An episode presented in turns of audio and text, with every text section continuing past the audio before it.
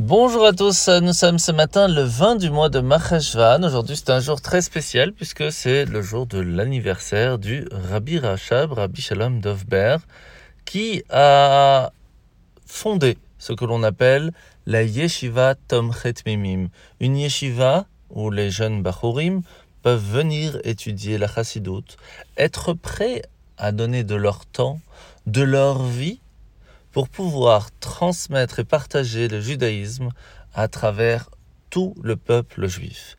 Et c'est pour cela que spécialement aujourd'hui, le jour de l'anniversaire du Rabbi Rachab, eh bien, c'est le moment d'étudier la Torah, d'étudier un petit peu de Chassidut, de rentrer dans un Bet Rabat, de rentrer dans une yeshiva pour profiter de cette lumière qui est spécialement bien plus grande et bien plus forte le jour de son anniversaire aujourd'hui, le Chafrejvan.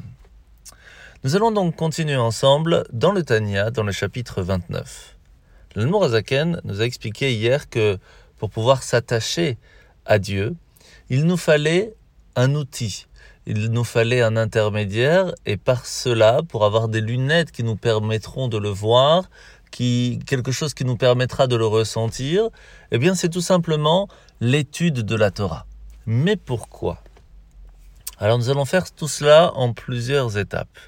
La première base aujourd'hui, c'est de comprendre le lien qu'il y a entre la volonté et le plaisir. Une personne ne veut que ce qui lui ferait plaisir, ou en tout cas ce qui ne va pas lui causer du tort. À partir du moment où la personne veut et il a ce qu'il veut, il en retient du plaisir. De la même façon, Hachem nous dit Voici ma volonté, voici ce que je veux. Je veux que toi, en tant qu'humain, en tant que juif, tu fasses la Torah et les mitzvot. Et chaque fois que tu étudieras une loi qui te permettra de faire ma volonté, j'en serai très heureux. J'aurai une très grande anaa, un plaisir énorme. Et c'est pour cela que le fait d'étudier la Torah, et spécifiquement les lois de la Torah, de savoir le comment et le pourquoi, permettra de nous lier à Dieu puisque cela lui amène un très grand plaisir. Alors la mitzvah de ce matin, c'est la mitzvah positive numéro 127, le fait de prélever la première dîme, un premier 10% sur notre champ et de le donner au Lévi. Mitzvah positive numéro 129, c'est la mitzvah du Maaser Sheni, la deuxième dîme, qui est en fait 10% aussi de ce qui reste. On l'amène en, Eretz Israël, à Jérusalem, et là-bas on doit le manger avec pureté. Ah, si maintenant ce n'est pas possible, qu'est-ce qu'on fait?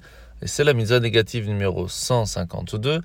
Celui qui n'a pas la possibilité d'aller jusqu'à Jérusalem et de manger, ou alors même s'il va aller, il a peur que les fruits ne vont pas tenir jusque-là, eh bien il va pouvoir vendre ces fruits de la deuxième dîme et en racheter sur place en les mangeant avec cet argent. Et attention, il est interdit d'utiliser cet argent autre chose que pour cela. Alors la paracha de la semaine, nous sommes donc parachat Sarah nous allons voir que Eliezer va donc prendre la route pour arriver à Haran et chercher une femme pour son maître Yitzhak. Et c'est là que Eliezer va faire une prière. Il va dire Hachem, s'il te plaît, fasse que quand j'arrive au puits, il y ait une jeune fille qui vienne me proposer à boire à moi et à mes chameaux, et c'est ainsi que cette femme sera désignée pour être la prochaine épouse de mon maître Yitzhak. Pourquoi? Qu'est-ce que ce signe est tellement important? Vous savez très bien que rien ne manque à Dieu. Et c'est pour cela que tout ce qu'il nous donne, c'est une générosité énorme. C'est la marque naturelle de ceux qui sont liés à Dieu. Toute personne qui a cette générosité, ce cœur ouvert pour donner, pour partager, c'est une marque de savoir que c'est quelqu'un qui est lié à Dieu. Si par contre, à l'inverse, c'est quelqu'un qui a un grand égoïsme, malheureusement, c'est la marque aussi qu'elle n'est pas liée à Dieu. Et c'est pour cela que Eliezer cherchait pour Yitzhak une femme qui allait manifester la bienveillance. De la même façon, nous aussi, dans cette recherche, c'est la chose qu'il faut rechercher. Et de la même façon, si on veut pouvoir s'attacher à Hachem, la première chose, c'est la bonté. Bonne journée à tous et à demain.